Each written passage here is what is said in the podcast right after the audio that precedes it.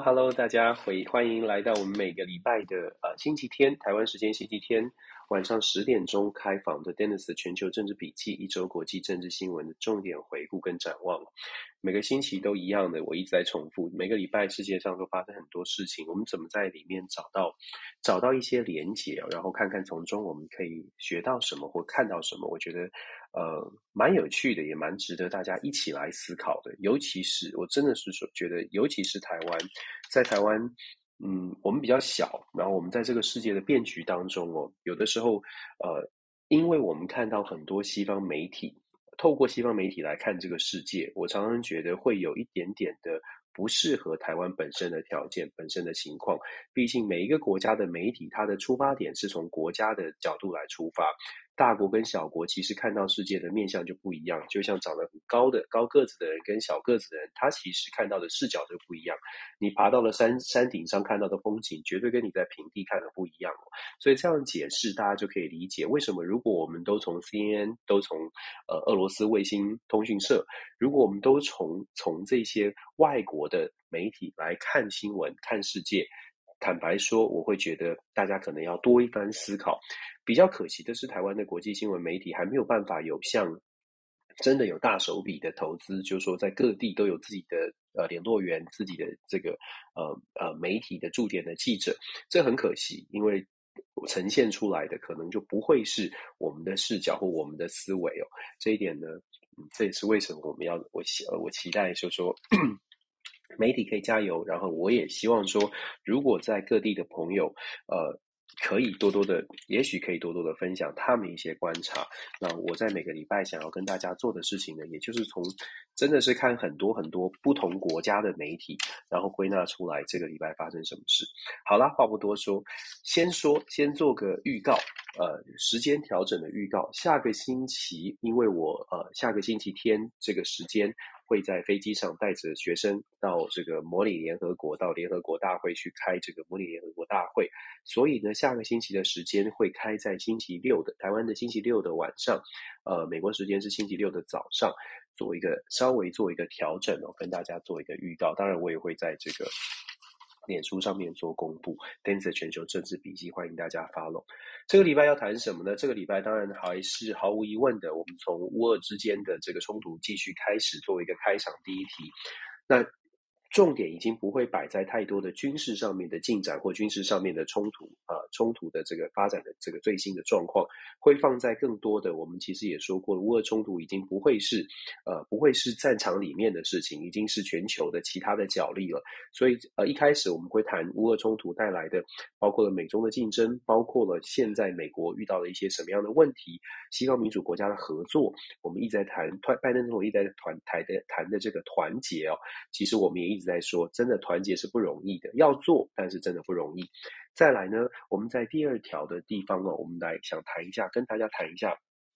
呃，韩国，跟大家谈一下韩国。为什么说谈韩国呢？韩国的呃，就在这两天发布了新的消息，这个韩国的总。统这个新当选的总统尹锡悦公布了一个新的这个总统呃总理新的总理的人选，他是韩德书。这个老将出马代表什么意思？韩德书是一个什么样的人？跟大家来分享一下。那他对于整个东亚局势以及整个韩国未来的政策，甚至是对于呃台湾或者整个国际会有什么样的影响？或者是他上任的记者会提到了哪些重点？我觉得可以跟大家做分享哦，可以稍微观察一下。其实我一直在讲说。台湾真的可以好好的看着韩国怎么来做发展，因为有很多类似的地方。比较政治的好玩之处就是，真的可以从别的国家当中学到一些事情。如果你认真学的话，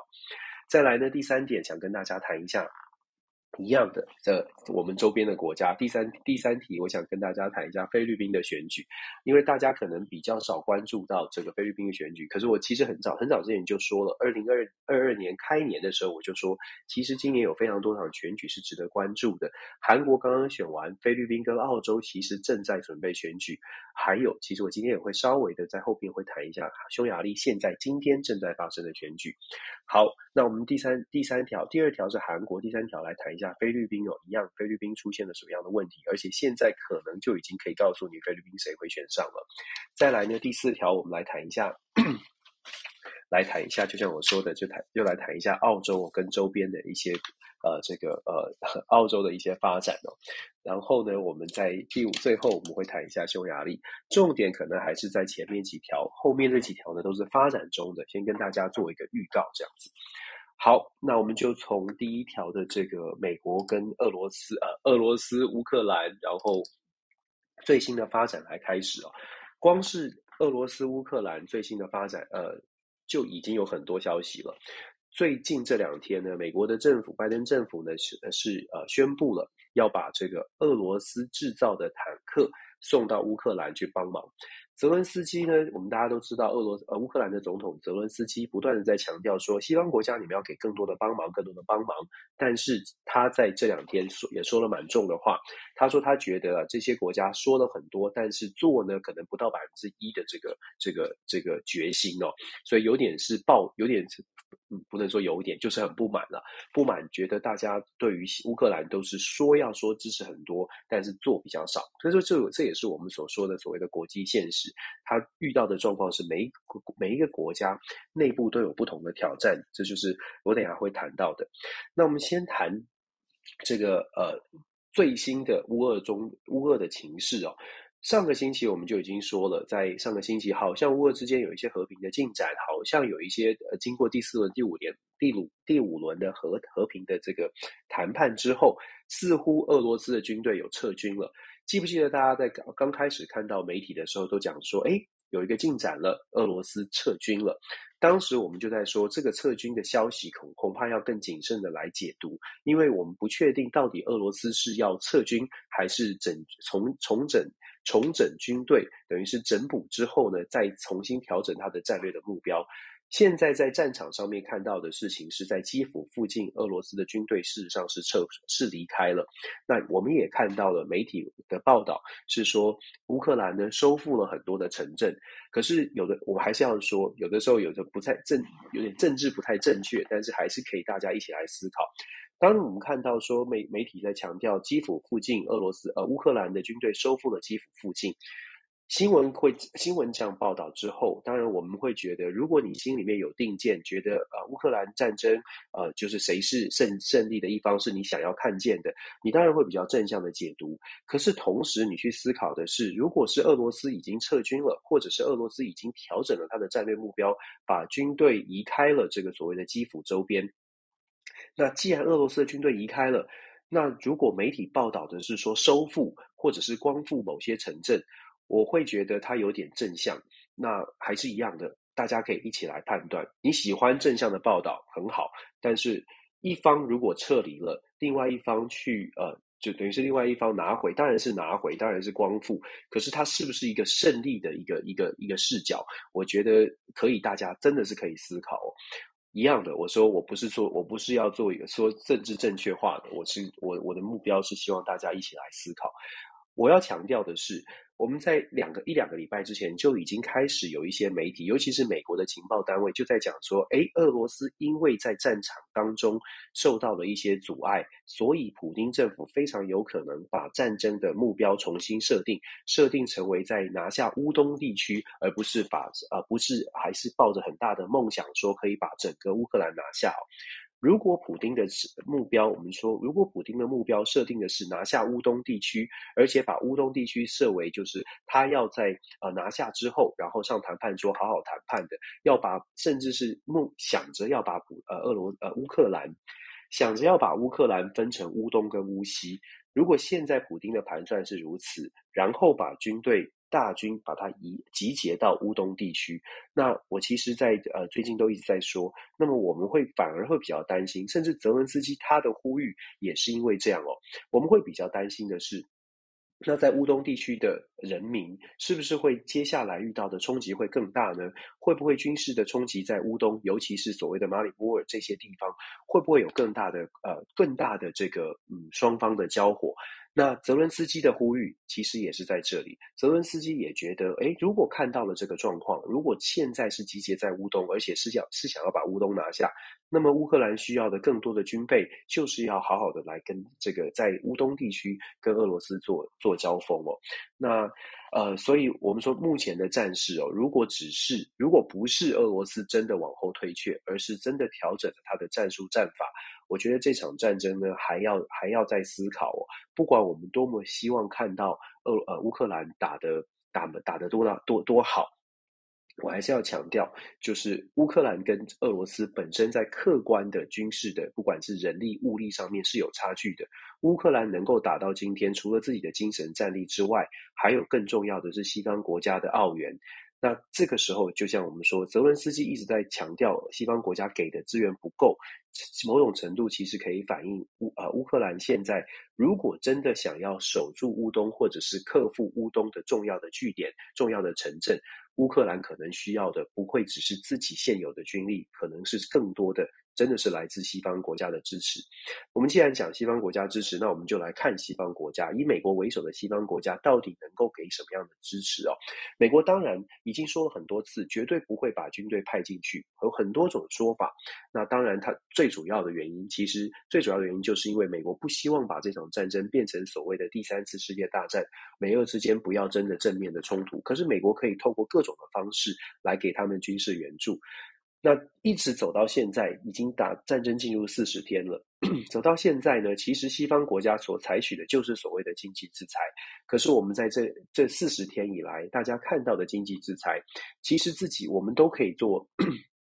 我们都可以冷静的来来看这四十天来我们听到的这么多的新闻。大家有觉得说经济制裁已经让俄罗斯改变了他们的方向吗？或者是有没有觉得经济制裁？好像总是好像弱了一点。我们在一开始就说，包括拜登总统自己都说了，其实经济制裁是有是需要很长的时间的，是不可能马上看到效果的。可是我们一开始也就已经跟大家说了，乌克兰的人民恐怕不想要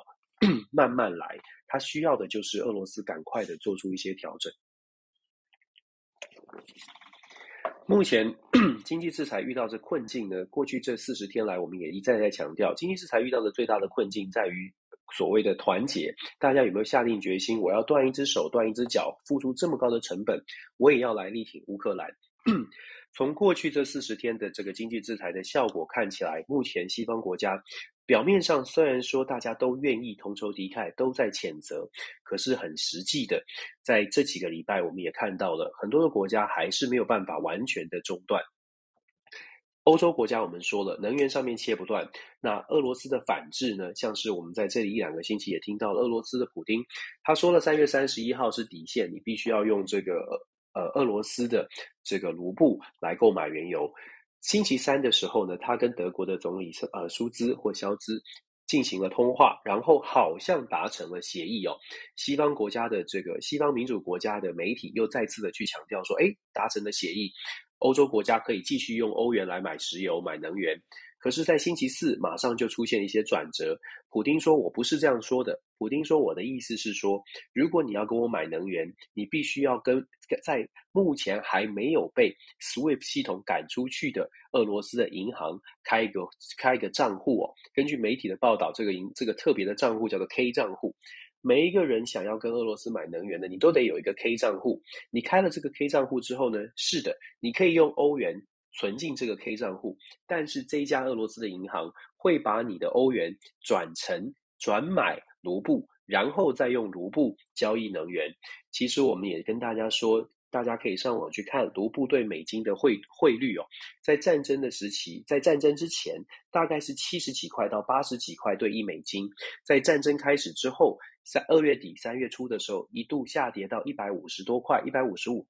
一百五十五左右兑一美金哦，等于是腰斩，等等于折半了，就 double 了。那到现在呢，大家再去看，又回到了八十几块钱，这什么意思？这个意思告诉我们说，经济制裁它的这个压力没有，不是说完全没有，但是俄罗斯也在找方法来做反制。那它反制的最根本的原因就在于欧洲国家其实没有办法真的完全切断跟俄罗斯的完全的连结，到目前为止仍然是这样。已经四十天了，仍然是如此哦。所以，我们说民主价值或者精神，确实它有很多的呼吁，然后确实大家有感。可是，很现实的考量，你怎么样说服其他的国家，每一个国家都站在一样的地方、一样的位置来看事情，这难度是很高的。不是说我们不想，是难度很高。你可能要用更聪明的方法来告诉大家说，我也给你什么样的替代能源，我又给你什么。那我们刚刚讲了，俄罗斯在这个礼拜提出了要要用卢布汇兑，那欧洲国家呢？他们没有配合啊，他们只是俄罗斯。你可以看刚刚我们形容这个过程，欧洲国家没有配合要去支持普丁，只是他们现在没有办法截断他的这对俄罗斯的能源依赖。俄罗斯呃，这个但是俄罗斯呢，从中也在他的这个话术上面一样的表达很强硬，他很强硬说你们都要用卢布支呃卢布来交付。那但是你可以看到俄罗斯也很很取巧的呢，找到了方式。从这样的就是让欧洲国家继续可以买油，也用欧元买，但是同时它也帮助他自己的卢布。所以俄罗斯在过去这几十几几十天当中，其实也在学习哦。那更不用说，如果俄罗斯自己都在学习，周边的国家其实当然也都在看情况，做出一些改变。这就是我们一直在强调，为什么团结所谓的西方民主国家团结这么的困难？因为你要团结在什么上面呢？你要团结在民主价值上吗？还是团结在现实的利益考量上？如果要团结在现实的利益考量上，那么至少 作为领导的美国就必须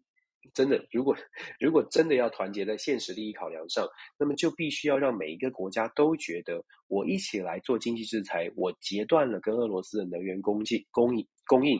每一个国家都是公平的，不要说我德国切断了，我受害了，但是法国还是有能源，或者是其他的国家还是有能源，匈牙利还是有能源，其他国家如果还是有能源，但是我做出一个领头羊的角色，那那我我受害最深，我愿不愿意哦？其实这个。这个这样的逻辑，大家可以去思考。我们一样的看新闻，我们看的 不是情感，我们看的是理智，所以这是大家可以去思考的。那我们刚刚讲说，美国遇到了什么问题呢？西方不要说西方国家团结很难了，其实美国自己要团结在这个议题上也很困难。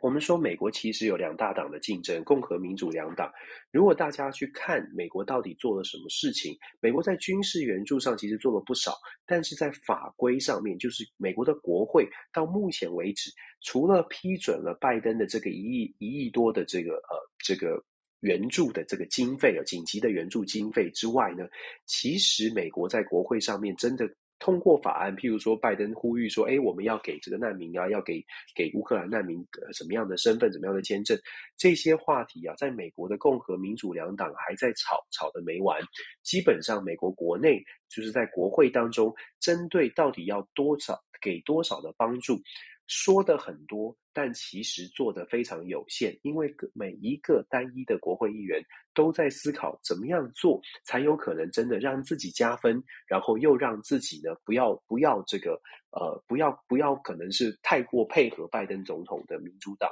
共和党遇到共和党的麻烦就在于，如果说拜登的这些意见他们全部都答应了，他们担心的是那那就是那就是拜登加分了，我不能让这样的事情发生。我我刚刚一开始就说了，团结就是这么困难。那要不要做，还是要继续做？美国国内目前在乌克兰的状态，乌乌克兰的议题上面也没有一个也没有一个团结的说法。我们既然讲到这个，我们就说，美国一直在讲团结，但除了团结之外呢，有不同意见的国家，美国要想办法说服。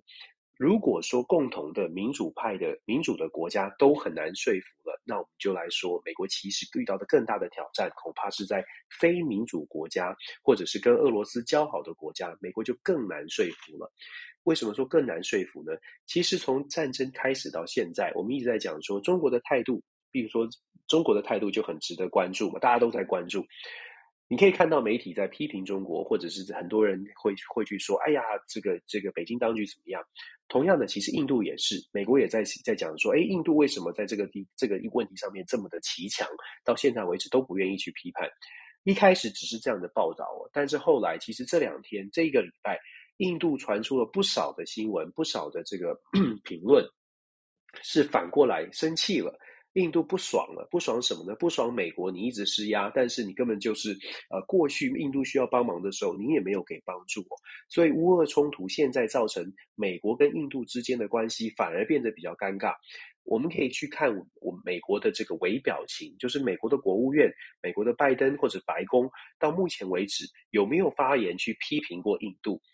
仅最最重的话，只有说到不满意印度的做法，但是。可这个不意外，我们之前说过了，国务院的说法是不满意印度做法，但是不意外。可是印度呢，已经炸锅了。印度有很多地方，很多的人就已经在讲说，这是不对的，不能够要求印度去配合，完全配合美国的政策哦。那我们说了，北京、印度，还有中东国家，还有现在正在发生、正在今天正在选举的匈牙利，欧洲欧洲内部的国家。很多的国家在这一次的事件上面，并没有站在美国这一方。我不知道在台湾的朋友们，大家看到的媒体是如何报道的。但是我们必须要说，目前看起来呢，联合国虽然是发表了谴责哦，一百四十个国家加入了谴责俄罗斯，可是谴责俄罗斯之后，真的有搭配行动说制裁俄罗斯的国家，其实还是以美国为首的比较西方西方的民主国家。可是制裁的强度也其实很不一样。这些在制裁上面的名单有参与制裁的，像是南非、像是以色列，都有加入联合国共同谴责俄罗斯。可是以南非、以色列这两个相对来说比较蛮重要的中东国家跟重要的非洲国家来说，这两个国家并没有加入制裁这个呃俄罗斯的行列。为什么？为什么？我们常常要说为什么？为什么？这大看起来大家都是觉得。应该要制裁啊，应该要应该要采取行动呢？为什么你不这么做呢？因为国际政治的现实，这些国家本身跟俄罗斯之间就是有经贸的往来，还有南美的巴西哦，南美的巴西也没有加入制裁俄罗斯，一样的，为什么？巴西跟俄罗斯之间有非常紧密的农业的连结，巴西的这个 fertilizer 就是巴西的肥料，绝大部分是来自于俄罗斯的进口，所以巴西在跟俄罗斯之间的贸易往来这么高的情况之下。基本上，你要他完全去跟俄罗斯摆脱关系，或者是呃制裁俄罗斯，巴西说我不要，巴西说我不做，不不做这这种事情，那更不用说拜登总统跟巴西。我们说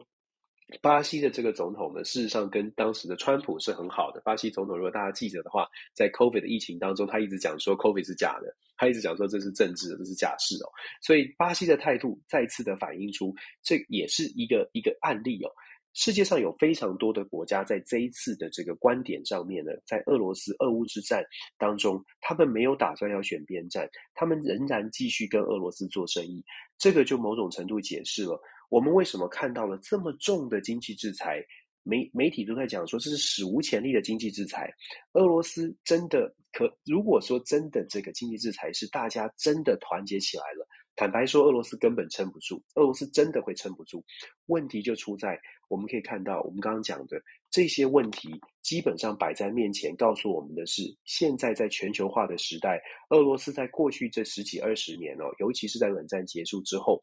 俄罗斯跟世界的交集也非常的紧密。也许他交集的国家，他交好的国家，所谓的 friendly country，不是我们在台湾熟悉的英国、法国、美国。法国其实很好，英国、美国，但是俄罗斯有没有朋友？俄罗斯有他的朋友，俄罗斯有他做贸易的伙伴。这些伙伴在现在很显然的没打算，没打算要表态，没打算要选边站。这些伙伴呢，也一样的，就像我说，在联合国上一样说，哎，打仗是不对的，入侵乌克兰是不对的，这是不对的。这些伙伴都谴责，可是面临到最现实的问题是，那你制裁啊，你切断啊，这些伙伴都说不行，我不能制裁，我我不要制裁，我不要切断，我可以告诉，我可以劝他不要做，可是这是他的，这是他的事情哦。很显然的说，国际现国际政治的现实面，这是我们要考量的。这也是为什么我们一直想要跟大家说，我们有我们的期待，可是这个期待不能拿来当做我们看国际现国际现实，或者不能拿来我们判，不能拿来当做我们解读国际新闻的这个方式哦。这会这会是一个很很很严重的，会造成很严重的偏颇。那我们就再回到美国，其实美国这个礼拜呢，也有一个呃公这个参议院也有一场会议，其实蛮蛮值得大家去了解的。这个会议也是谈到的是贸易战，美国的贸易代表戴琪这个都是乌俄战争延伸出来的一些呃新闻哦。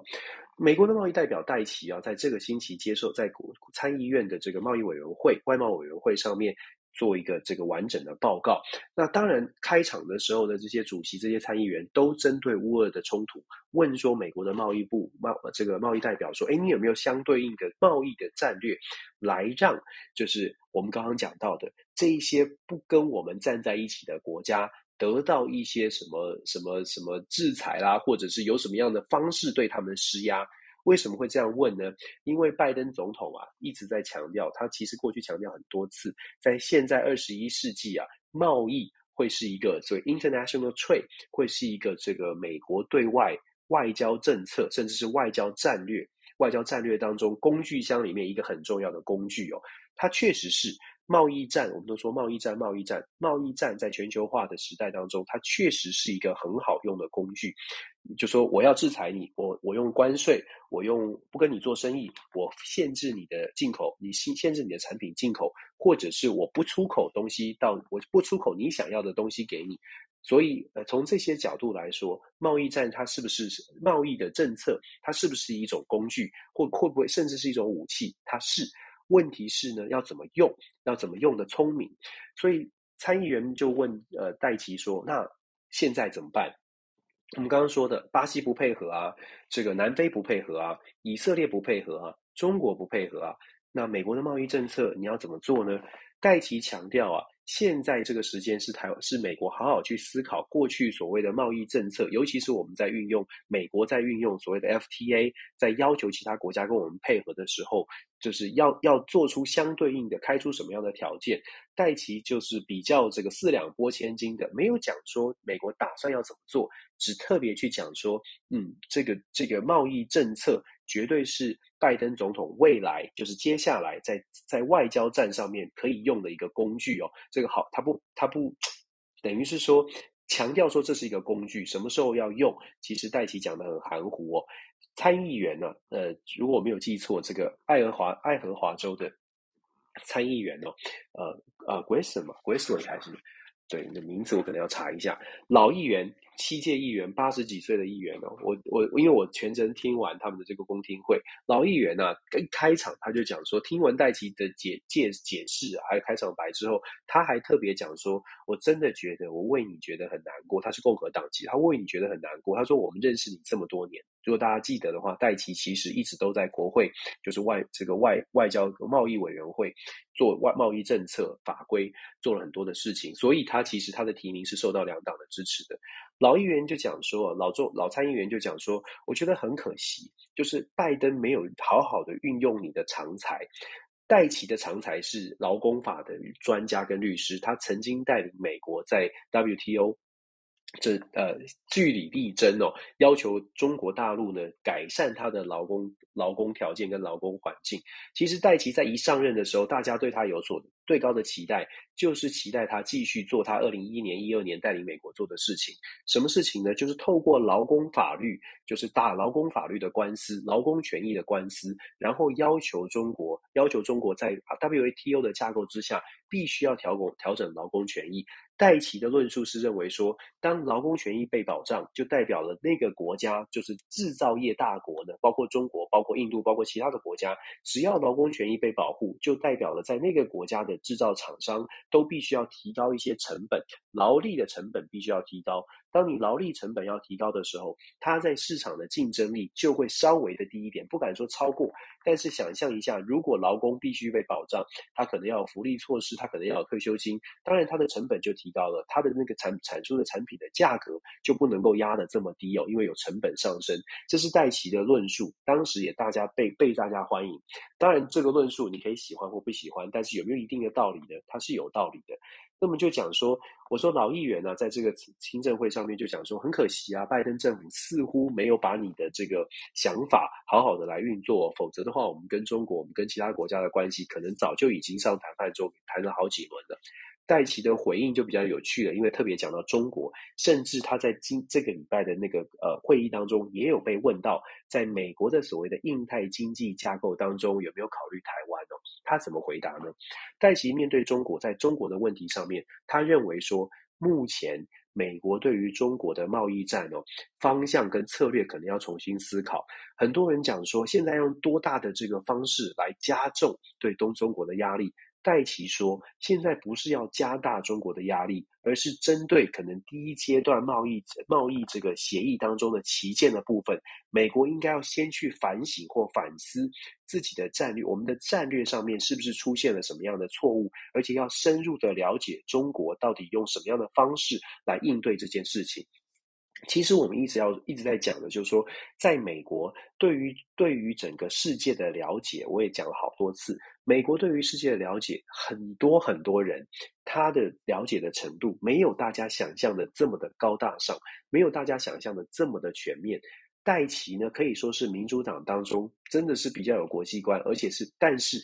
比较有国际观，也相对是温和的鸽派。所谓的温和的鸽派，戴琪一直强调必须用智慧来面对不同国家、不同国家的贸易的纷争，以及不同国家的所谓的文化的背景。这是戴琪的论述。可是我们看到的是，在美国很多的政策决定，并不是像这种温和派来主导哦。这边我们就必须讲到，像美中之间的贸易战。盖奇认为说，未来必须要多了解，甚至不要急着去谈所谓的第二轮的协议，应该是退回第一轮的协议，先想到聪明的策略。站好了脚步之后呢，再来前进。他甚至直接就点自直接自己承认，美国到目前为止的贸易的政对外贸易的政策、对外贸易的策略，仍然是在停留在二零一零年、二零一一年那个时候的一些指标。我相信他讲的是美国国在贸易代表处代表署之内，可能有一定的 protocol、一定的这个所谓的条教条式的教科书哦，一定的这个原则。那戴琪认为他必须要去做调整，这个后续我们可以。观察，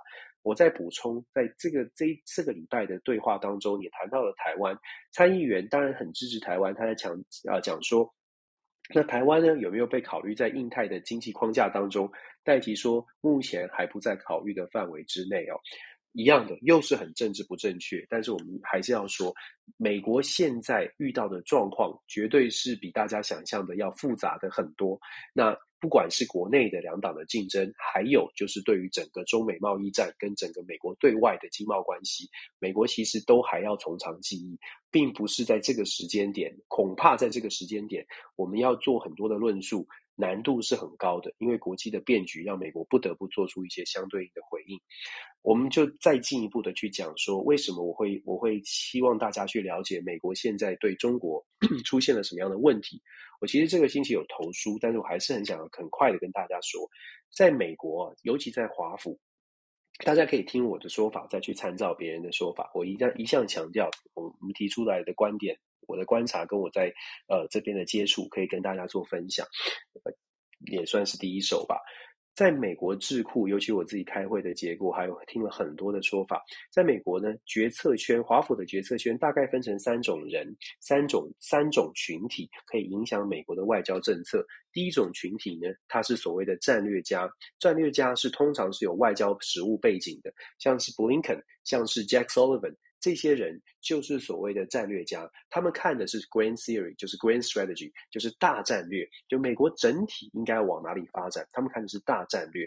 那第二种人呢，是所谓的区域专家，各国的专家，中国专家、日本专家、台湾专家，这种专家通常他们分布在智库当中。这些智库的专家学者呢，他们可能的这个发展方向啊，就是平常是在智库，但是如果一旦有需要的时候呢，这些智库学者就有可能成为国务院里面的某一个部门的主管。这个我相信大家在看新闻呢。如果喜喜欢看这个美国的新闻，或者美国的这个不管是呃什么政政政治剧啊、纸牌屋等等，我们都会，你们大概都会发现，哎，怎么好像某一个智库学者或某一个什么什么机构的人，哎，就下一个总统当选的时候，他变成了这个国务院里面的某一个局处、某一个某一个什么助理国务卿等等呢？他们在下野之在野之在野的时候，通常都是在某些智库里面待着，都在华府没有离开。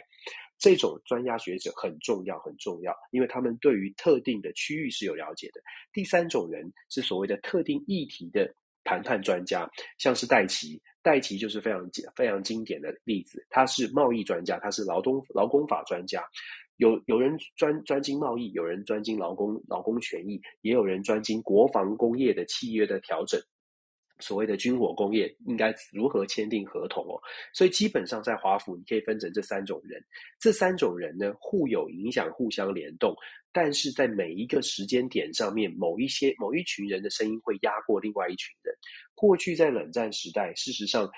对于中国，对于整个亚太事务或对于中东事务，过去的外交政策哦，比较像是由区域专家提出建言，给出一些比较好的方向，再由战略家想说，那我们怎么怎么样来配套来处理整个的这个美国的外交政策，然后最后在谈判桌谈施行细则的时候呢，再由谈判专家专精的这些细项的专家来进行谈判。过去美国的外交政策大概是这种走法。但是我必须说从，从呃二零一一年，尤其是奥巴马从呃所谓的 Pivot to Asia 重返亚洲的政这个口号提出来之后，慢慢的把中国视为最大竞争对手之后，其实，在冷战时期也是这样，冷战时期是对俄罗斯，但是后来对对对把中国视为最最大是竞争对手之后呢，你可以看到像贸易战、科技战慢慢开打。然后在 COVID 之后，有一个更明显的转变，就是整个美国反中的情绪其实非常非常高。嗯，如果你看美国的民调，因为美国的民意整体是反中的，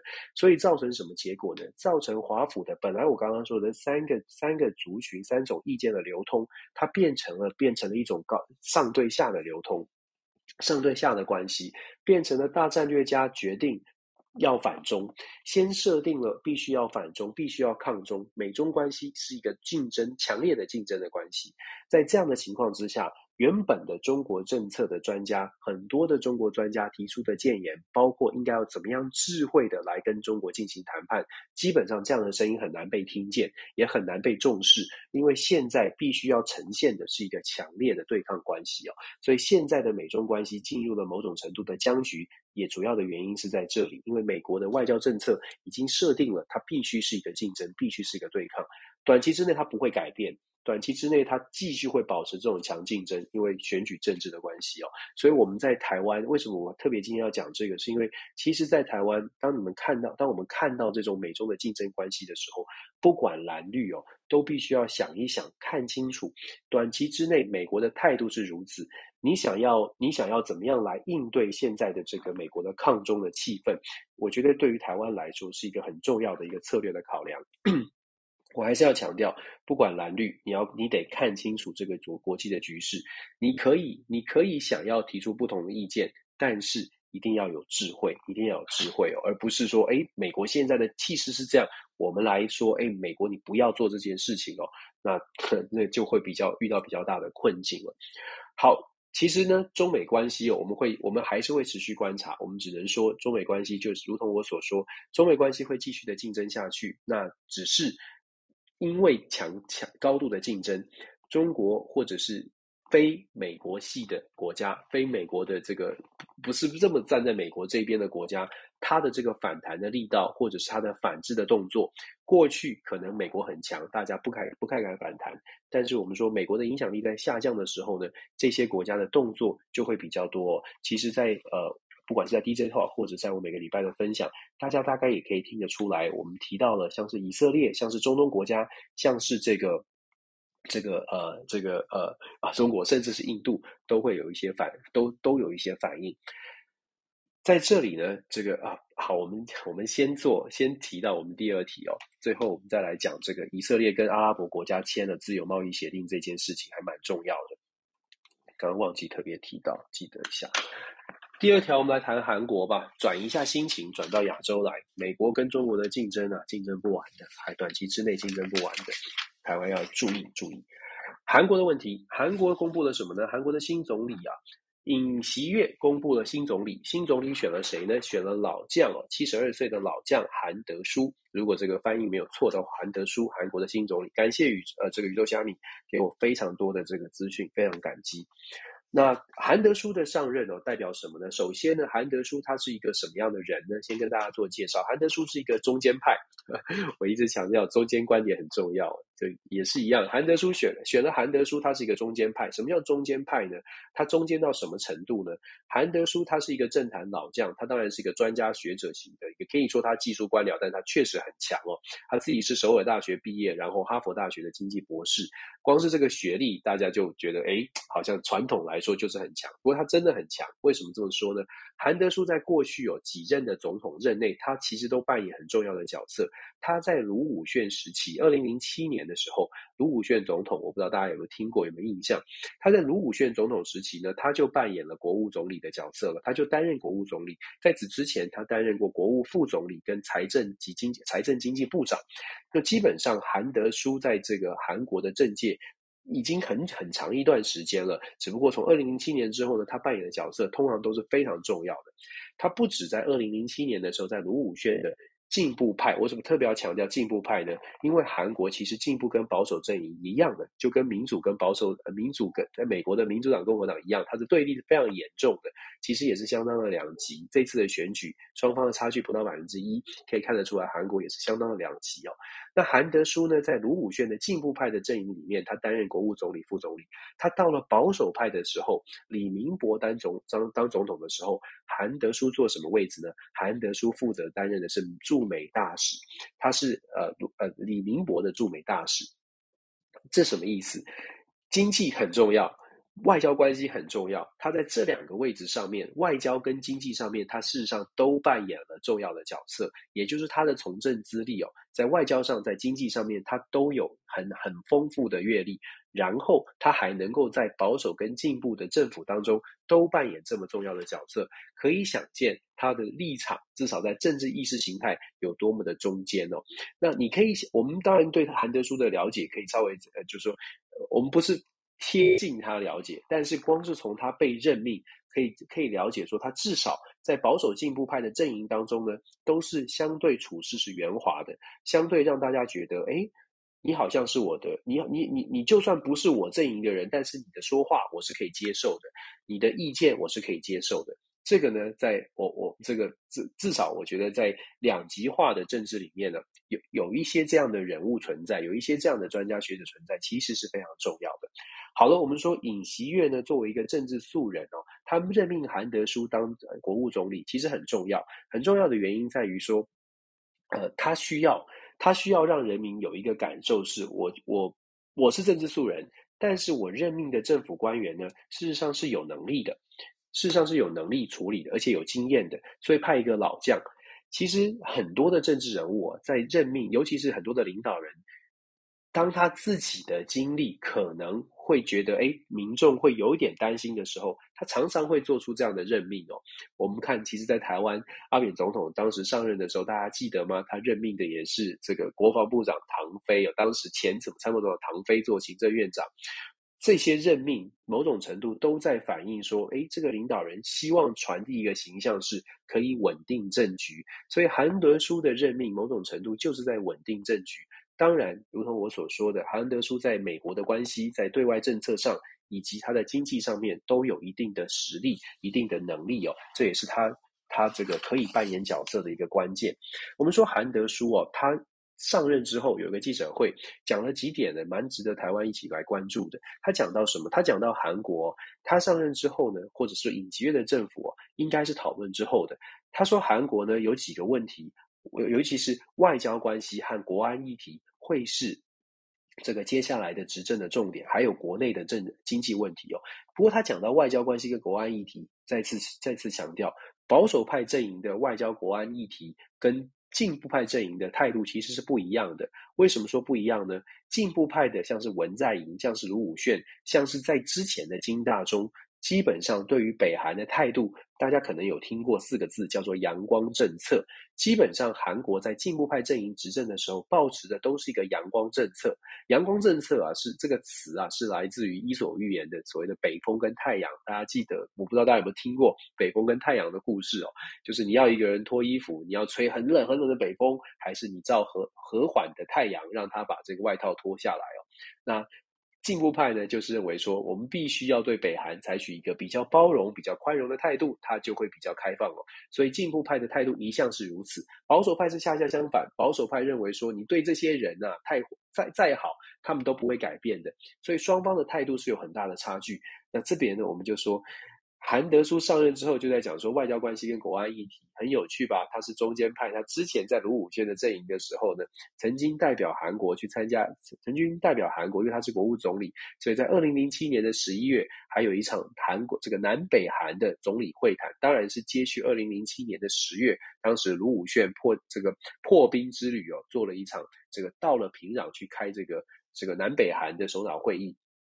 接下来，韩德书是主谈南北韩的国务国务总理会总理层级的会议，所以其实韩德书他在所谓的阳光政策里面，他可以扮演着南北韩的和谈的角色。可是现在他到了保守派的阵营，他强调国安议题，强调所谓的外交关系，想必他会配合保守派阵营，要采取比较强硬的作风哦。所以韩德书呢，可以强，也可以可以可以弱，可以和平，也可以强硬哦。这是韩德书很特别的地方。当然，我们说中间的立场，他的角色当然是跟配合着这个总统的总统的执执政。但是韩德书有这个能耐，可以可以 handle 这种不同的立场，这个也是呃，可能是他被获选的一个原因哦，因为他曾经真的是经历过进步派跟保守的阵营。他除了讲外交关系跟国安议题之外呢，他特别强调经济政策，韩国的扩张性的经济财政政策。他认为长期以来扩张性的财政政策，也就是说刺激国内需求，然后尽量的不要不要加税，这个部分呢，他认为会是一个韩国很大的问题。所以他提到说，中长期之后，中长期的问题就是所谓的扩张型的财政政策必须要做调整，必须要做调整。这个是代表什么呢？这不，这个非常有可能就是配合保守派一直就认为说，诶，政府不要管这么多，不要做，不要做政府的支出，让人民少一点税，让人民去做。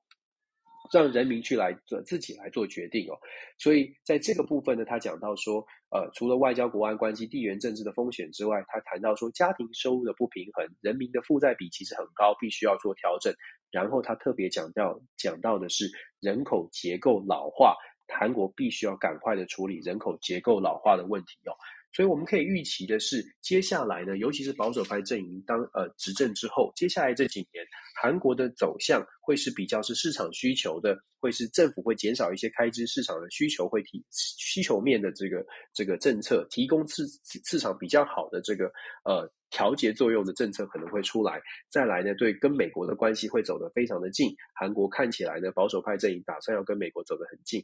会遇到的问题，我们其实之前也说了，到目前为止呢，在国会里面，至少接下来这两年，国会当中会是一个非常非常强的一个进步派阵营主导的一个国会，韩德书可能会遇到在国会蛮大的挑战哦。那所以我们可以看一下韩国的这个走向哦，来来学一下韩国到底来怎么来 handle 所谓的美日韩三国之间的关系，还有当然跟中国的关系也很重要。这边呢，你要补充这个，就在昨天。星期五的时候，事实上是韩国的星期五哦，有一个新的新闻跟这个韩国是非常有关系的，就是韩国的问题了，北韩的话题。呃，星期五的时候呢，呃，韩国的国国防部长哦，徐旭，他说了什么话呢？他在拜访这个韩国的韩国的这个飞弹基地哦，应该是拜访飞弹基地至这个这个这叫试岛吧。国防部长啊，徐旭他说什么呢？他说，韩国的军方啊，绝对有呃有绝对的实力。绝对的实力做什么事情呢？可以精准的打击北韩的任何目标。他讲了这句话，这句话为什么特别？首先呢，他是在他目前还是在文在寅的政府当中担任国防部长。那文在寅的政府，我们也知道，刚刚也接续的进步派是走所谓的阳光政策。阳光政策基本上不会对北韩有太大动作或太直白的这个呛声或挑衅。可是徐旭说，南韩有绝对的能力去直接精准的打击北韩的任何一个攻击的目标。他其实就有点像是有点有点是呃，不能说挑衅，但是他虽然讲的是他也许他讲的是实话，但是在文在寅就是进步派的政府。通常，这个这种政府高阶官员不会说这样的话。那当然，你可以有很多解读。第一个解读是希望可以让美国呢觉得说，哎，就是要向美国示好的。美韩国跟美国的关系，我们在同盟上面，我们有能力，我们跟美国的关系是好的。当然，但从私人角度哦，我们也可以可能会思考一下。现在是文在寅任内，文在寅的这个政府，他是徐旭是国防部长。徐旭是不是希望能够在尹锡悦的政府当中继续扮演国防部长，甚至是更重要的角色？或不是，会不会是他希望他的任期可以更久一些，所以开始他的发言比较强硬哦？毕竟文在寅的政府快要结束了，他马上是不是会继续续任国防部长？就考就是他 就是就是就是他自己个人生涯的这个呃考量了。所以是不是徐旭有这样的一个想法？我们可以呃后续观察，看看尹锡悦会不会让他继续担任国防部长。再来呢？他讲完话之后啊，北韩马上就反应了。北韩的反应是什么呢？北韩北韩的金正恩的妹妹金宇正，他用什么用什么词呢？他说 “scum-like” 就是一个人渣废物，很很重很重的话。他就说啊，像南韩这种人渣废物的政客讲的话，要知道要付出很大的后果。不过。这个这个言辞上面的交锋，过去也不是第一次用比较强的言辞哦。但是要它反映出来的是，其实南北韩之间的关系呢，现在恐怕也会进入到另外一个层次哦。尤其是南韩新的保守派阵营上任之后，拉近了跟美国，甚至是拉近跟日本的关系，对于北韩来说，它就会是比较大的威胁。所以可以预期的是，北韩接下来还会继续试射飞弹。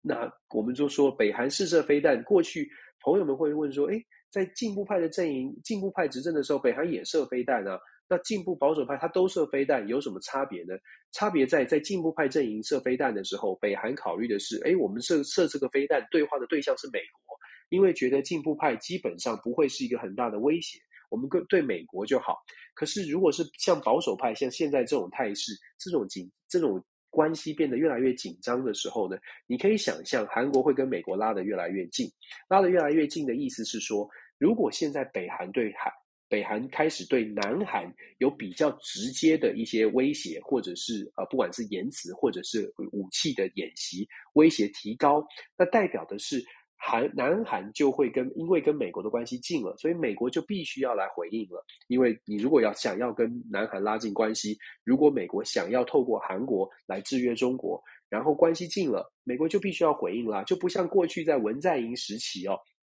因为跟美美国保持关系，想要跟在美中之间保持中间，呃，所以文在寅时期呢，北韩一直试射飞弹，南韩一样受到了威胁，可是美国的回应可能就稍微冷淡。但是现在，如果尹锡悦上台之后，保守派阵营造成跟美国的关系很近，那美国就不无法不回应哦。那某种程度来说，北韩的对话对象，或者是甚至军事演习、飞弹演习，也许就会增多一些，因为美国呃，他要逼着美国跟他对话。所以我们接下来可以看到，也许东北亚的局势呢，会变得更更加的紧张一些。那这个我们是。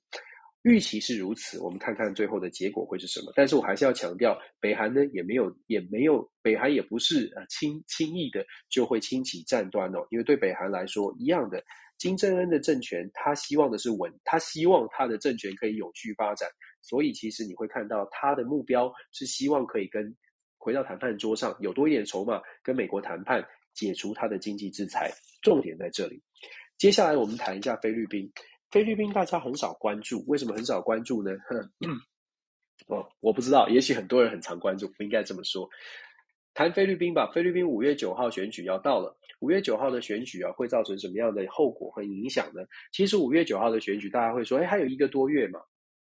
可是，一个多月，还有一个多月的选举，其实，在菲律宾啊，现在的民调看起来是很夸张的。不管大家有没有关注到菲律宾，我可以跟大家说，目前菲律宾总统选举的民调呢，这个小马可是，小马可是就是前面有个老马可是嘛，小马可是的民调现在来支持度来到了百分之六十左右哦，是很惊人的。这是选前民调，而且大家会以为说只有两个候选人，不是，有好多个候选人。但是他是遥遥领先的，他领先第二名的也是现任的副总统啊，呃，这个呃，Lenny Robert Robert Robredo，领先大概四十几个百分点。所以根据最新的民调是六十对十六啊，领先四十四个百分点。那当然我们可以说民调有误差，但是这个误差四十四个百分点其实已经预告了小马可是大概当选如果没有超级大的意外的话，剩下这一个多月的时间，小马可是要当选，基本上是囊中探囊取物，囊中物了。那我们要谈的是说，那小马可是当选到会有什么影响呢？然后再来，菲律宾的总统跟副总统啊，其实是分开的职务，很有趣，不是说一张选票一组候选人，它是两个分开的职务哦。副总统跟总统其实是分开的职务。我们先说小马可是，小马可是他是谁啊？大家如果有一点点年纪哦，可能就知道菲律宾以前曾经有一个马可仕总统。马可仕总统其实他在菲律宾也算一个有争议的人物，他确确实实曾经辉煌过，曾经带领菲律宾真的是走得不错。呃，过去的菲律宾曾经有比台湾这个在经济发展上，我们必须说，曾经比台湾是是应该是说。曾经有一度，台湾其实很羡慕菲律宾的，因为当年的菲律宾确实在美国的支持之下，在马可斯总统的执政的过程前期，其实表现的是非常好的，在整个东南亚地区、亚亚洲区域哦，其实算是表现很好的国家。但是后来的马可斯执政的后期呢，遇到了非常多的贪污腐败，而且朋友们可能有听过所谓的伊美代夫人，就是马可斯的夫人，非常喜欢收藏这个名贵的东西哦，珠宝啊、鞋子、首饰。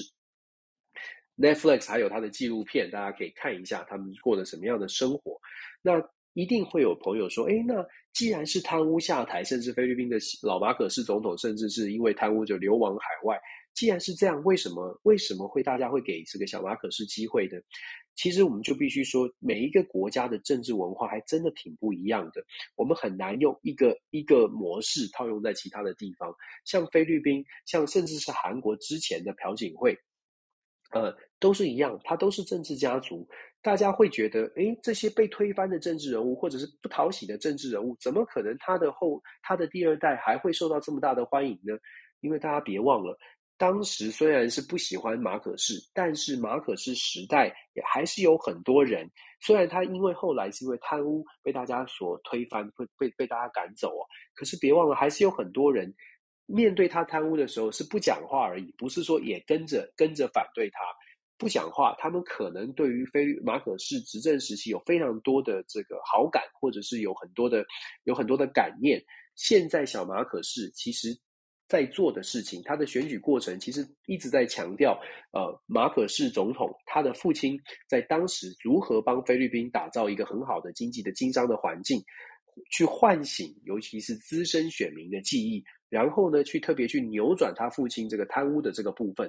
他强调是，如果说按照他们的这种呃国家利益优先，然后让商商业可以蓬勃发展的这种政策，菲律宾其实早就应该要变成第二个比比新加坡更大的新加坡。也就是他的论述是，我如果上台，我会让菲律宾更有效率、更有制度，然后呢，让菲律宾的经济可以完全的好转。以目前来说，这个经济牌打得还蛮强势的。一方面呢，让大家唤醒了当年菲律宾的荣光；另外一方面，其实也让大家觉得，相较于杜特地的不按牌理出牌，小马可是好像比较能够有条理的来掌控政治哦。所以现在小马可是真的是气势非常的旺。那另外呢，还有一点值得注意，其实也是现在西方国家挺担心的一件事情，也就是小马可仕啊，他其实他的竞选策略，我们看到表面上的竞选策略是强调强调经济，强调未来的国际贸易的繁荣啊，产业提升，但是啊，最最让人担心的是，小马可仕呢，他的竞选策略当中还有一招叫做跟所有的菲律宾的大家族做合作。小马可是跟什么家族合作呢？大家如果把菲律宾的政府政治哦，把它摊开来看，菲律宾的政党是相对是弱的，不是像台湾可能有民主党、呃民进党啊、国民党啊、民众党等等，不像台湾有这种政党，也不像台韩国的政党也是相对薄弱的，就是常常换名字。可是菲律宾的政党更有趣，菲律宾的政党基本上就是一个人抬头，一个人的魅力型的政党。这个政党如果有一个魅力领袖，他就可能母鸡带小鸡似的，然后把这个政党拉起来。小马可是现在在做的事情啊，他就是他他跟什么人合作呢？他跟艾洛优家族啊，Arroyo。大家如果一样的，如果稍微了解菲律宾，就知道艾洛优家族以前也是总统，艾洛玉艾洛玉总统，艾洛优艾洛玉，大家可以回去查菲律宾的几大家族：艾洛优家族、艾洛玉家族。艾斯特拉达家族，艾斯特拉达也是菲律宾的前总统，菲律宾总统都只有一任而已。艾斯特拉达总统，杜特地家族。小马可仕呢，在竞选的过程当中，已经跟这三大家族做了某种程度的这个连结。我们不敢说他有没有利益交换，但是已经做了连结。艾洛优家族呢，现在家族的成员现在在菲律宾的众议院，也就是国国会当中扮演的重要的角色，所以他跟艾洛优家族合作，等于是有了国会参众议院。艾斯特拉达家族呢，有人在竞选参议员，也在参议参议院当中有一定的影响力，所以跟艾斯特拉达家族合作呢，事实上可以帮助他在这个参议院也得到一定的支持，一定的也联想可以联结哦。再来跟杜特地，那就不不用说了，跟杜特地的合作怎么合作呢？现在菲律宾分开选的副总统小马可仕已经公开的为莎拉杜特地，也就是杜特地的女儿背书。虽然莎拉杜特地跟他爸爸之间呢，并不是完全的相合哦，可是你可以想象，杜特地家族在小马可仕的这种合作之下，杜特地家族尤其在菲律宾南方。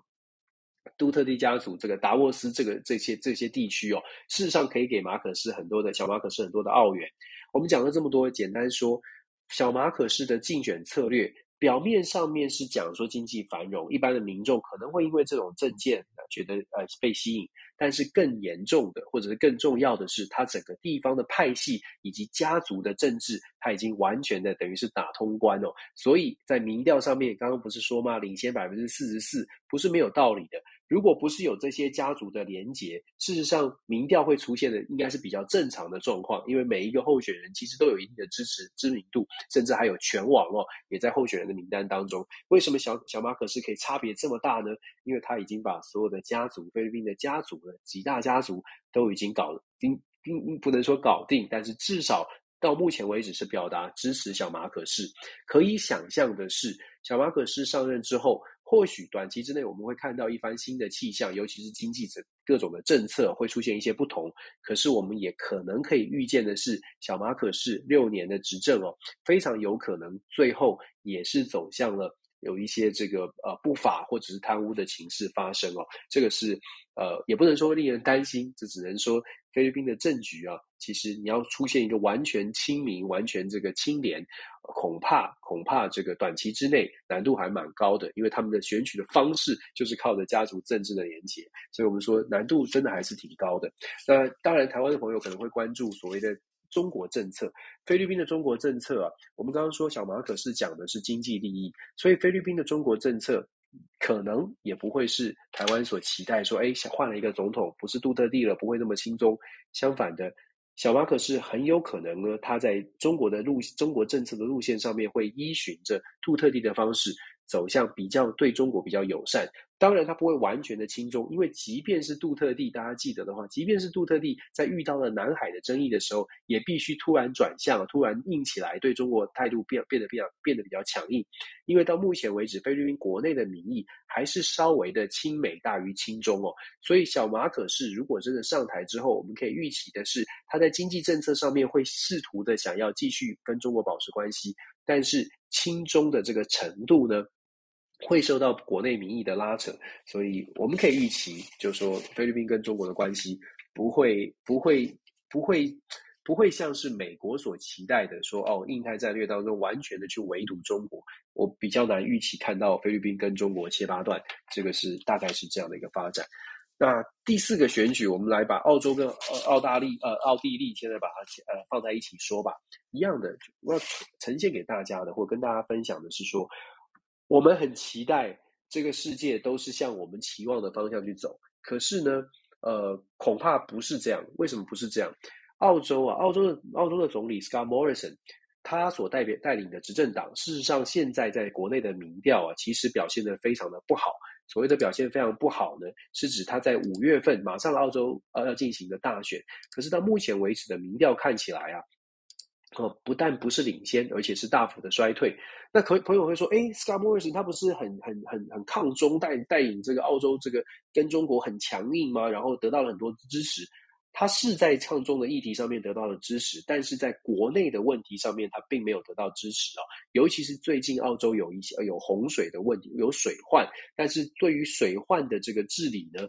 澳洲的 Scott Morrison 总理，他遇到了非常大的挑战，只有百分之二十六，根据最新的民调，只有百分之二十六觉得澳洲的政府是有能力处理水患、处理国际国内问题，百超过百分之四十几是反对，就是认为说现在 Scott Morrison 他对于国内问题表现是非常糟糕的。我们说选举选举啊，选举基本上还是选国内的议题，你要在任何国家看国内的议题还是还是最重要的。台湾其实也是这样，只是我们的我们的两岸关系是国内这等于是跟所有的事情都绑在一起。可是，一般来说，其他的国家，任何的民主国家，它在选举的选举过程当中，你会看看到关键的议题大概都跟民生经济有关。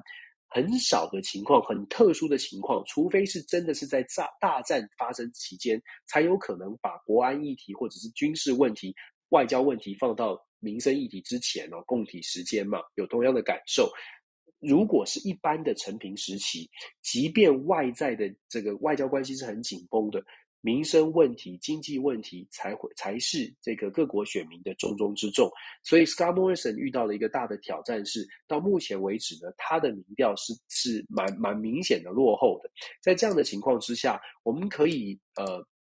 我们可以大胆的预测哦，接下来。呃，澳洲总理 Scott Morrison，他可能如果说他认为外交可以帮他加分，那么可能在抗中的问题上面会打得更凶一些，会主会把这个把这个牌呢打得更强硬一些。但是如果说他在国内上面没有办法取得民众的信任，你要你要用抗中牌去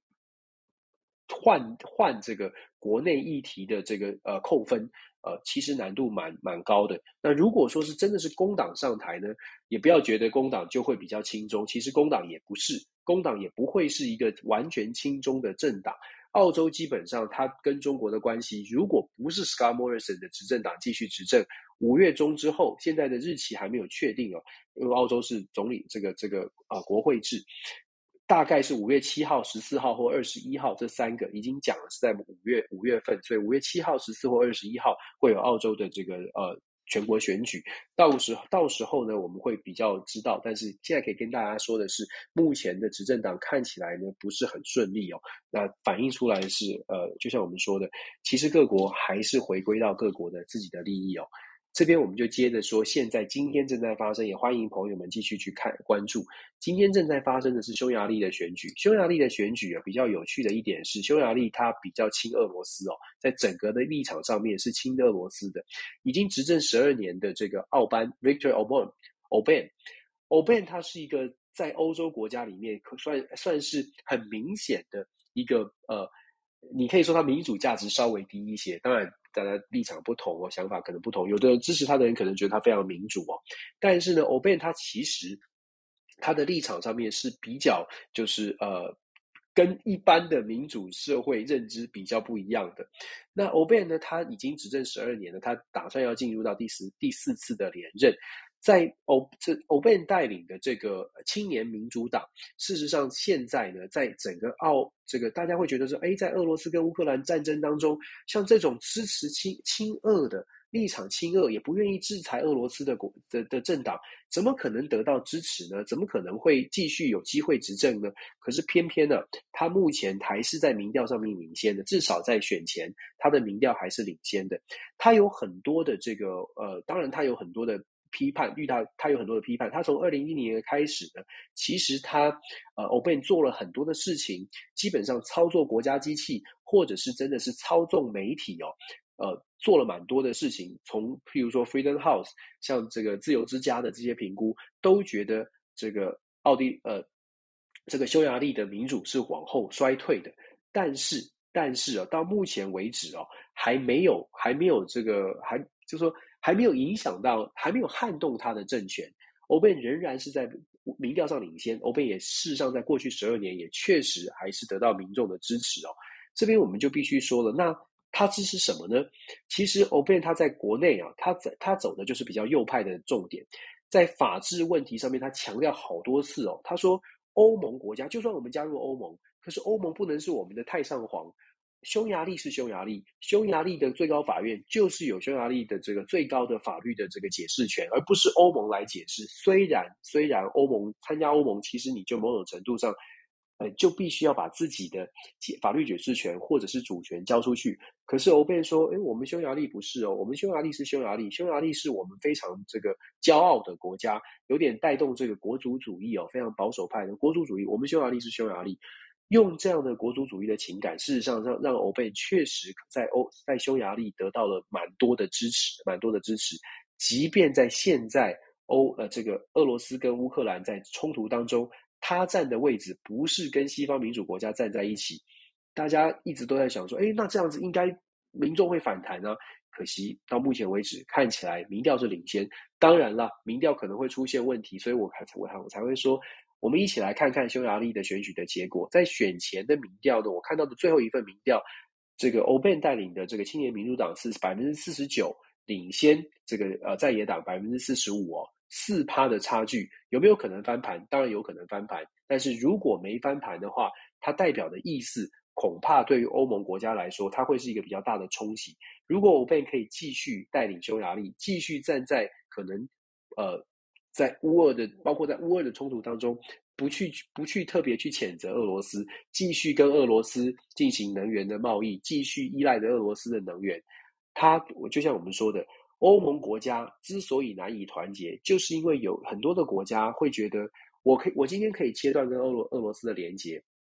可是我切断了，会不会只有我受害？如果大家都一样，都愿意切断，大家一起共体时间，那没问题。可是如果我切断了，然后我的工厂没办法运作，我的公司没办法生产，但是其他的欧洲国家，我的竞争对手可以生产，那这样子我应该切断吗？应该我应该怎么做？我们在站在民主道德的高度上面，我们觉得，诶，我们不要跟俄罗斯来往。但是如果在现实的考量上，因为我们追求民主道德的价值，然后让我们的公司、让我们的企业。在竞争上面输给了在同样在欧盟国家的其他国家，只因为他们的道德感比较低一些。我我这样讲有点批判，但只因为我们认为他们的道德感比较低一些，所以他们继续跟俄罗斯做生意。我觉得这就是我一直在强调的国际现实，现实，现实，现实很重要，讲三遍。国际现实呢，现实的考量哦，它就摆在前面。对于政治人物来说，绝对很难做。但是也是呃，这也是必须要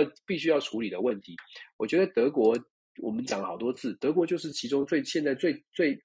挑战最大的，遇到最挑战最大的国家。我们希望每个国家都跟我们一样的想法，但是真的很困难。最后还回到呃今天的最后一题，有朋友跟我期待我说，也有朋友特别讲到了，就是所谓的以色列跟阿拉伯国家打算要签签订的这个自由贸易协定哦。其实我们之前有讲了很多次了，呃，国际现实这是大，这是整个一个大的概念。我们之前说了很多次，以色列在现在呢遇到一个状况是，以色列过去都是一直跟美国走得很近，这毫无疑问大家都知道。可是跟美国走得很近，它的目的是因为以色列对美国有期待，期待什么呢？期待美国可以扮演一定的角色，保护以色列，某种程度保护以色列，至少保保护以色列国家安全、国家利益。以色列最大的威胁来自于伊朗。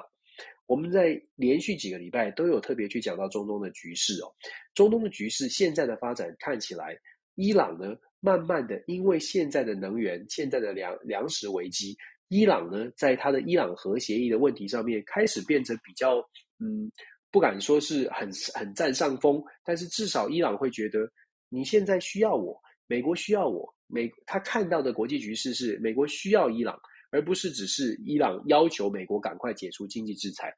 因为伊朗看到了自己的自己的牌，拿到了一点点这个比较好的牌哦，所以伊朗的态度做了一些改变，要求敢敢于做出更多的要求。我们也一一直都一路的呀都在跟朋友在讲这件事情。那现在以色列呢，看到美国，知道美国他的利益的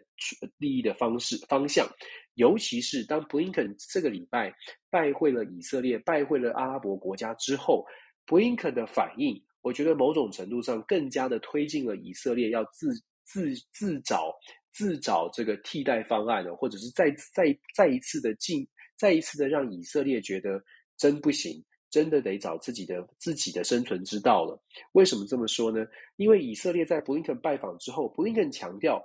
美国呢会把。以色列或者阿拉伯国家所有的盟友的意见呢，都会考虑进去。但是呢，针对伊朗的核协议，美国说美国会保证伊朗不会有核子武器。但是中东国家以色列、阿拉伯这些国家，他们要美国做的承诺，不是只有以色列没有核子武器，不能拥有核子武器。他们要求美国给的承诺是更进一步的，他们希望伊朗呢是没有核子武器的研发的这些设备或者是能力。这个差距在哪里？差距在于美国觉得。现阶段要求伊朗去销毁这些核子武器的相关的研发设施或者人才，或者是这个这个这个这个解散这些不可能，所以美国呢觉得，哎，我们现在要妥协，伊朗核协议要签了，要赶快签，石油要回到场，回到国际舞台上，国际的原油市场上面，价格才会下降。所以美国愿意做出的妥协是，好吧，好吧，就让你现在伊朗有的东西，你就留在那，你不要再做就好了，不要再进步，不要再提升，不要再。提炼新的新的成浓度的浓缩铀，这样子美国可以接受哦。然后我们来谈其他的核协议的细节。那伊朗，我们之前上个礼拜也说了，伊朗还甚至要求伊朗的革命卫队要被这个这个移出所谓的外这个恐怖主义组织的名单哦。这些要求伊朗现在都可开得更更强硬一些了。好了，美国的要求，美国可以接受的是你不要研发就好。可是就像我们说的，以色列跟阿拉伯国家觉得。你们不能相信伊朗啊！他们跟伊朗接交手太多年了，他们觉得美国基本上你就是让步了。你不能相信伊朗，你不能相信伊朗说我现在我现在不要有，但是我这设备还在。然后呢，我只是不不提炼或者不不啊不不研发核子武器。伊朗以色列觉得这是这是不可能的，因为不值得信赖。伊朗就是一个不值得信赖的国家。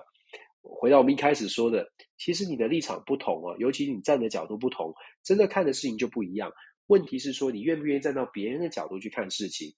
目前中东地区的国家越来越觉得美国没有站在他们的角度去看事情，所以你会看到中东地区的国家呢，越来越多自己的连结，区域的组织越来越多。以色列跟阿拉伯国家签签订 FTA 之后，它建它造成的不是只是贸易上面的合作，你会发现这些地区的这些这个区域里面的国家呢，越来越紧密的连接，它会直接造成未来，那我们就不需要依赖美国啦。我们经贸往来越来越多，也许我们的文化、宗教背景，我们还有很多的差异。可是我们最大的威胁，我们的共识在于我们区域的威胁，伊朗，我们必须要合作来面对这个区域威胁。以前我们可以个别跟美国寻求协助，现在美国不靠谱。以色列跟阿拉伯国家的自由贸易协定，不能只是从认为说他们要提升贸易、提升经济来看，而是从他们接下来会因为这样的经经贸合作产生多深的连结。当你有接触、有交流之后，你的连结就会越来越多，连结越来越多，不敢说会完全走在一起，但是要切割你就很困难，要切割就会牵扯到的更多。经贸投资之所以变多，会造成是一直以来都有这个论述，就是经贸投资变多了，和平会和平会提升，和平的程度就会提升。其实应该反过来，不是和平的程度会提升，而是打架的可能性降低。这是有差距的，不是因为经贸连结了，所以我们就一定会变成其他人或者被其他影响，而是因为经贸连结很深了，所以我们就不想打架了，因为成本太高了。那如果说我们现在看到，我们其实我们现在已经看到，看到什么状况呢？我们一我们看到了俄罗斯做了一些事情，俄罗斯做了就是入侵了乌克兰，俄罗斯打乌克兰，这个毫无疑问是错误的事情，打就出手出兵就是不对的。你可以有各种几百种理由出兵，呃，出几百种理由，但是没有一个理由是是是应该要被接受的，因为动手打打架就是不对的。那么既然是这样呢，我们看，既然是这样，那为什么大家对于俄罗斯的谴责有谴责，但是好像改变不了俄罗斯的呃不改变不了俄罗斯的做法，或者是压力没有办法压在他身上呢？最主要的原因就是因为我们一直在讲。全球化的时代，让每一个国家跟俄罗斯都某种程度保持了连结。有连结，你就很难脱钩。那如果说俄罗斯今天的俄罗斯已经造成西方国家在团结制裁俄罗斯上有这么大的困境，我们就讲，呃，也是很直白，又是政治不正确。那今天的中国呢？各位朋友可以一起来想一下，今天的中国跟今天的俄罗斯放在国际所谓的经贸的网络当中。哪一个国家的连结更深？哪一个国家会让其他的国家要对他制裁的时候思考的更多，担心的更多？我相信这个答案大家很清楚，就是中国。今天的中国绝对比俄罗斯更难处置。我们要说，你站在的角度，如果是站在美中的对抗上，为什么戴琪会这么谨慎来面对中国？原因就是在目前的情况之下，要制约中国，甚至说要打击中国，或者是压压中国在地上，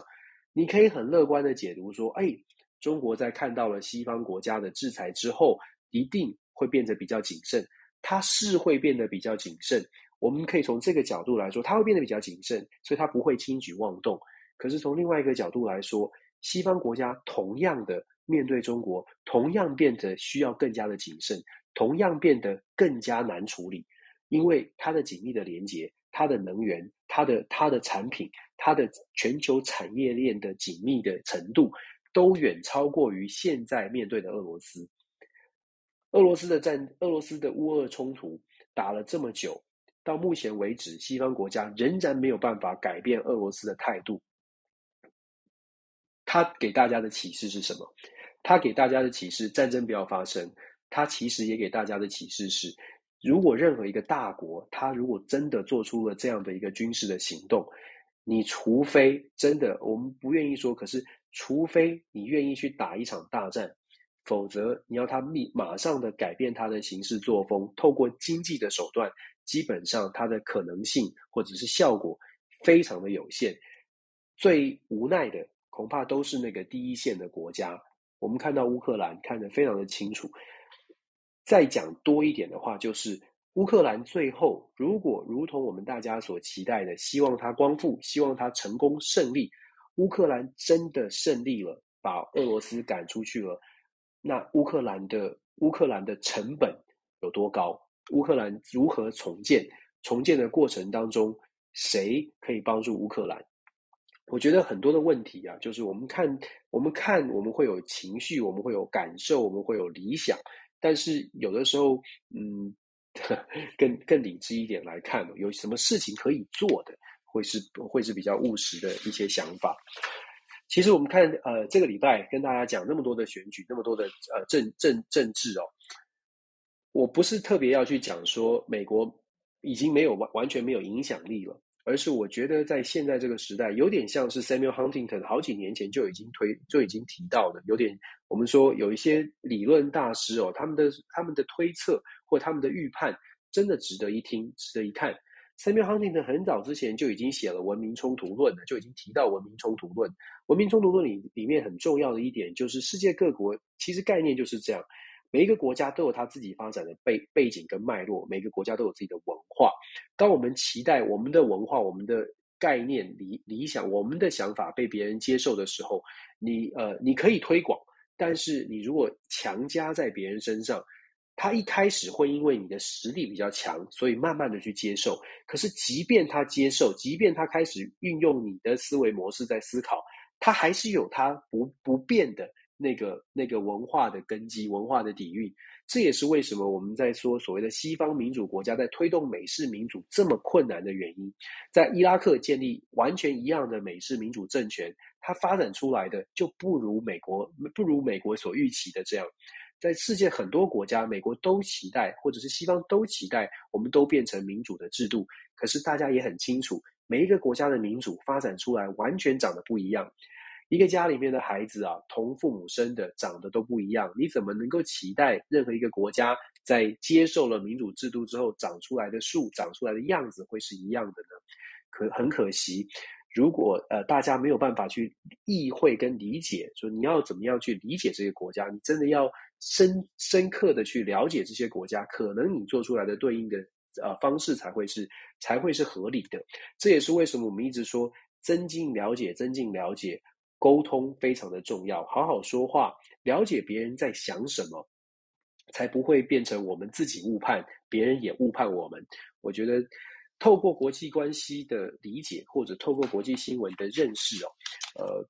如果大家只是想听好听话，如果大家只是想听呃理想的，我们希望看到乌克兰反攻，我们希望看到美国队长战胜一切，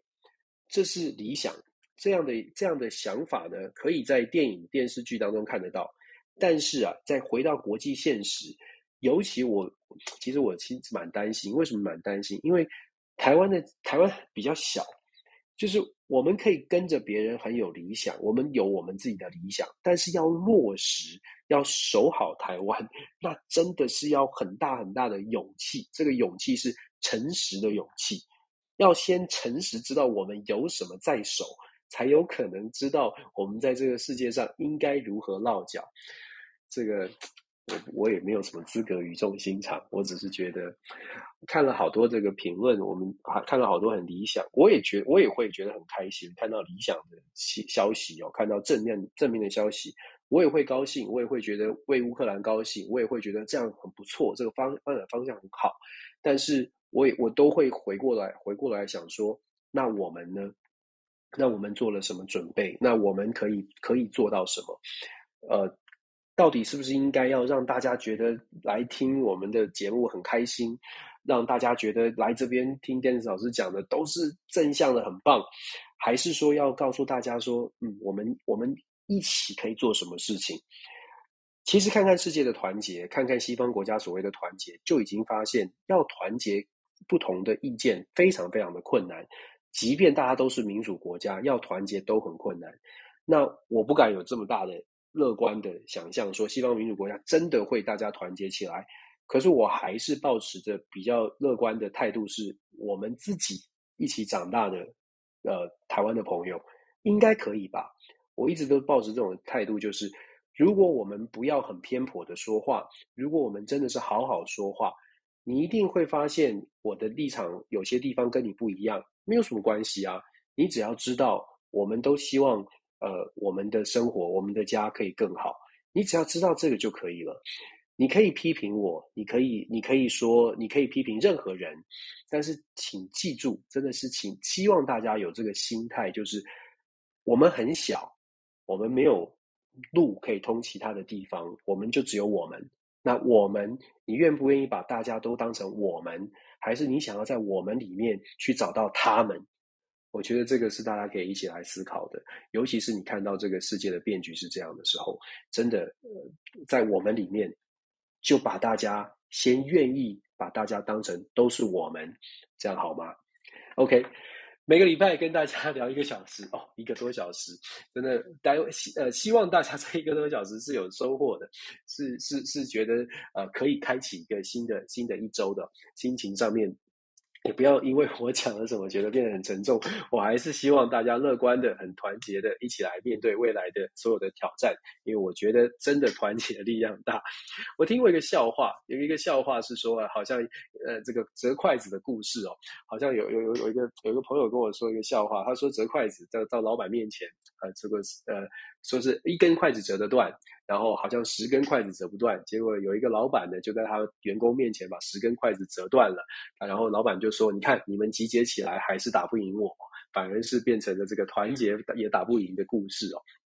这是个笑话了，我不知道谁可以折断十根筷子，但是我我觉得它可以呈现的是：第一，团结很难；第二，是团结都不一定能能能够做到什么事情，更何况是不团结。所以每个人的解读都不一样，国际新闻也是这样。那希望大家。多看多听，然后重点是我们一起，每一个人都多思考，因为思考很重要。你要有，你真的 真的要多想想啊，不要跟着别人走，也不要跟着我走。你觉得我讲有道理，呃，Google 一下，看看有没有道理，看看就对不对，然后我们一起来思考。呃，欢迎大家跟我一起来讨论，传讯息给我，我都会回应哦。感谢大家。那这个礼拜一样的，这个时间过得很快，一个礼拜又过去，又进入到四月了，马上又进入到我最喜欢的星座——金牛座。我不知道，我不知道大家喜不喜欢金牛座，反正不管，我喜欢金牛座。每个星座都很好啦，金牛座我特别喜欢自己的星座。好喽，希望这个大家下下个礼拜都过得很愉快。下个礼拜的时间呢，会稍微做调整，因为我要带学生去联合国，所以我们会调整到星期六，呃，星期六的早上的时间，呃，美国时间星期六早上，台湾时间星期六的晚上的十点钟来跟大家开房。有兴趣的朋友呢，希望可以 follow 我们下个礼拜六再见，谢谢大家。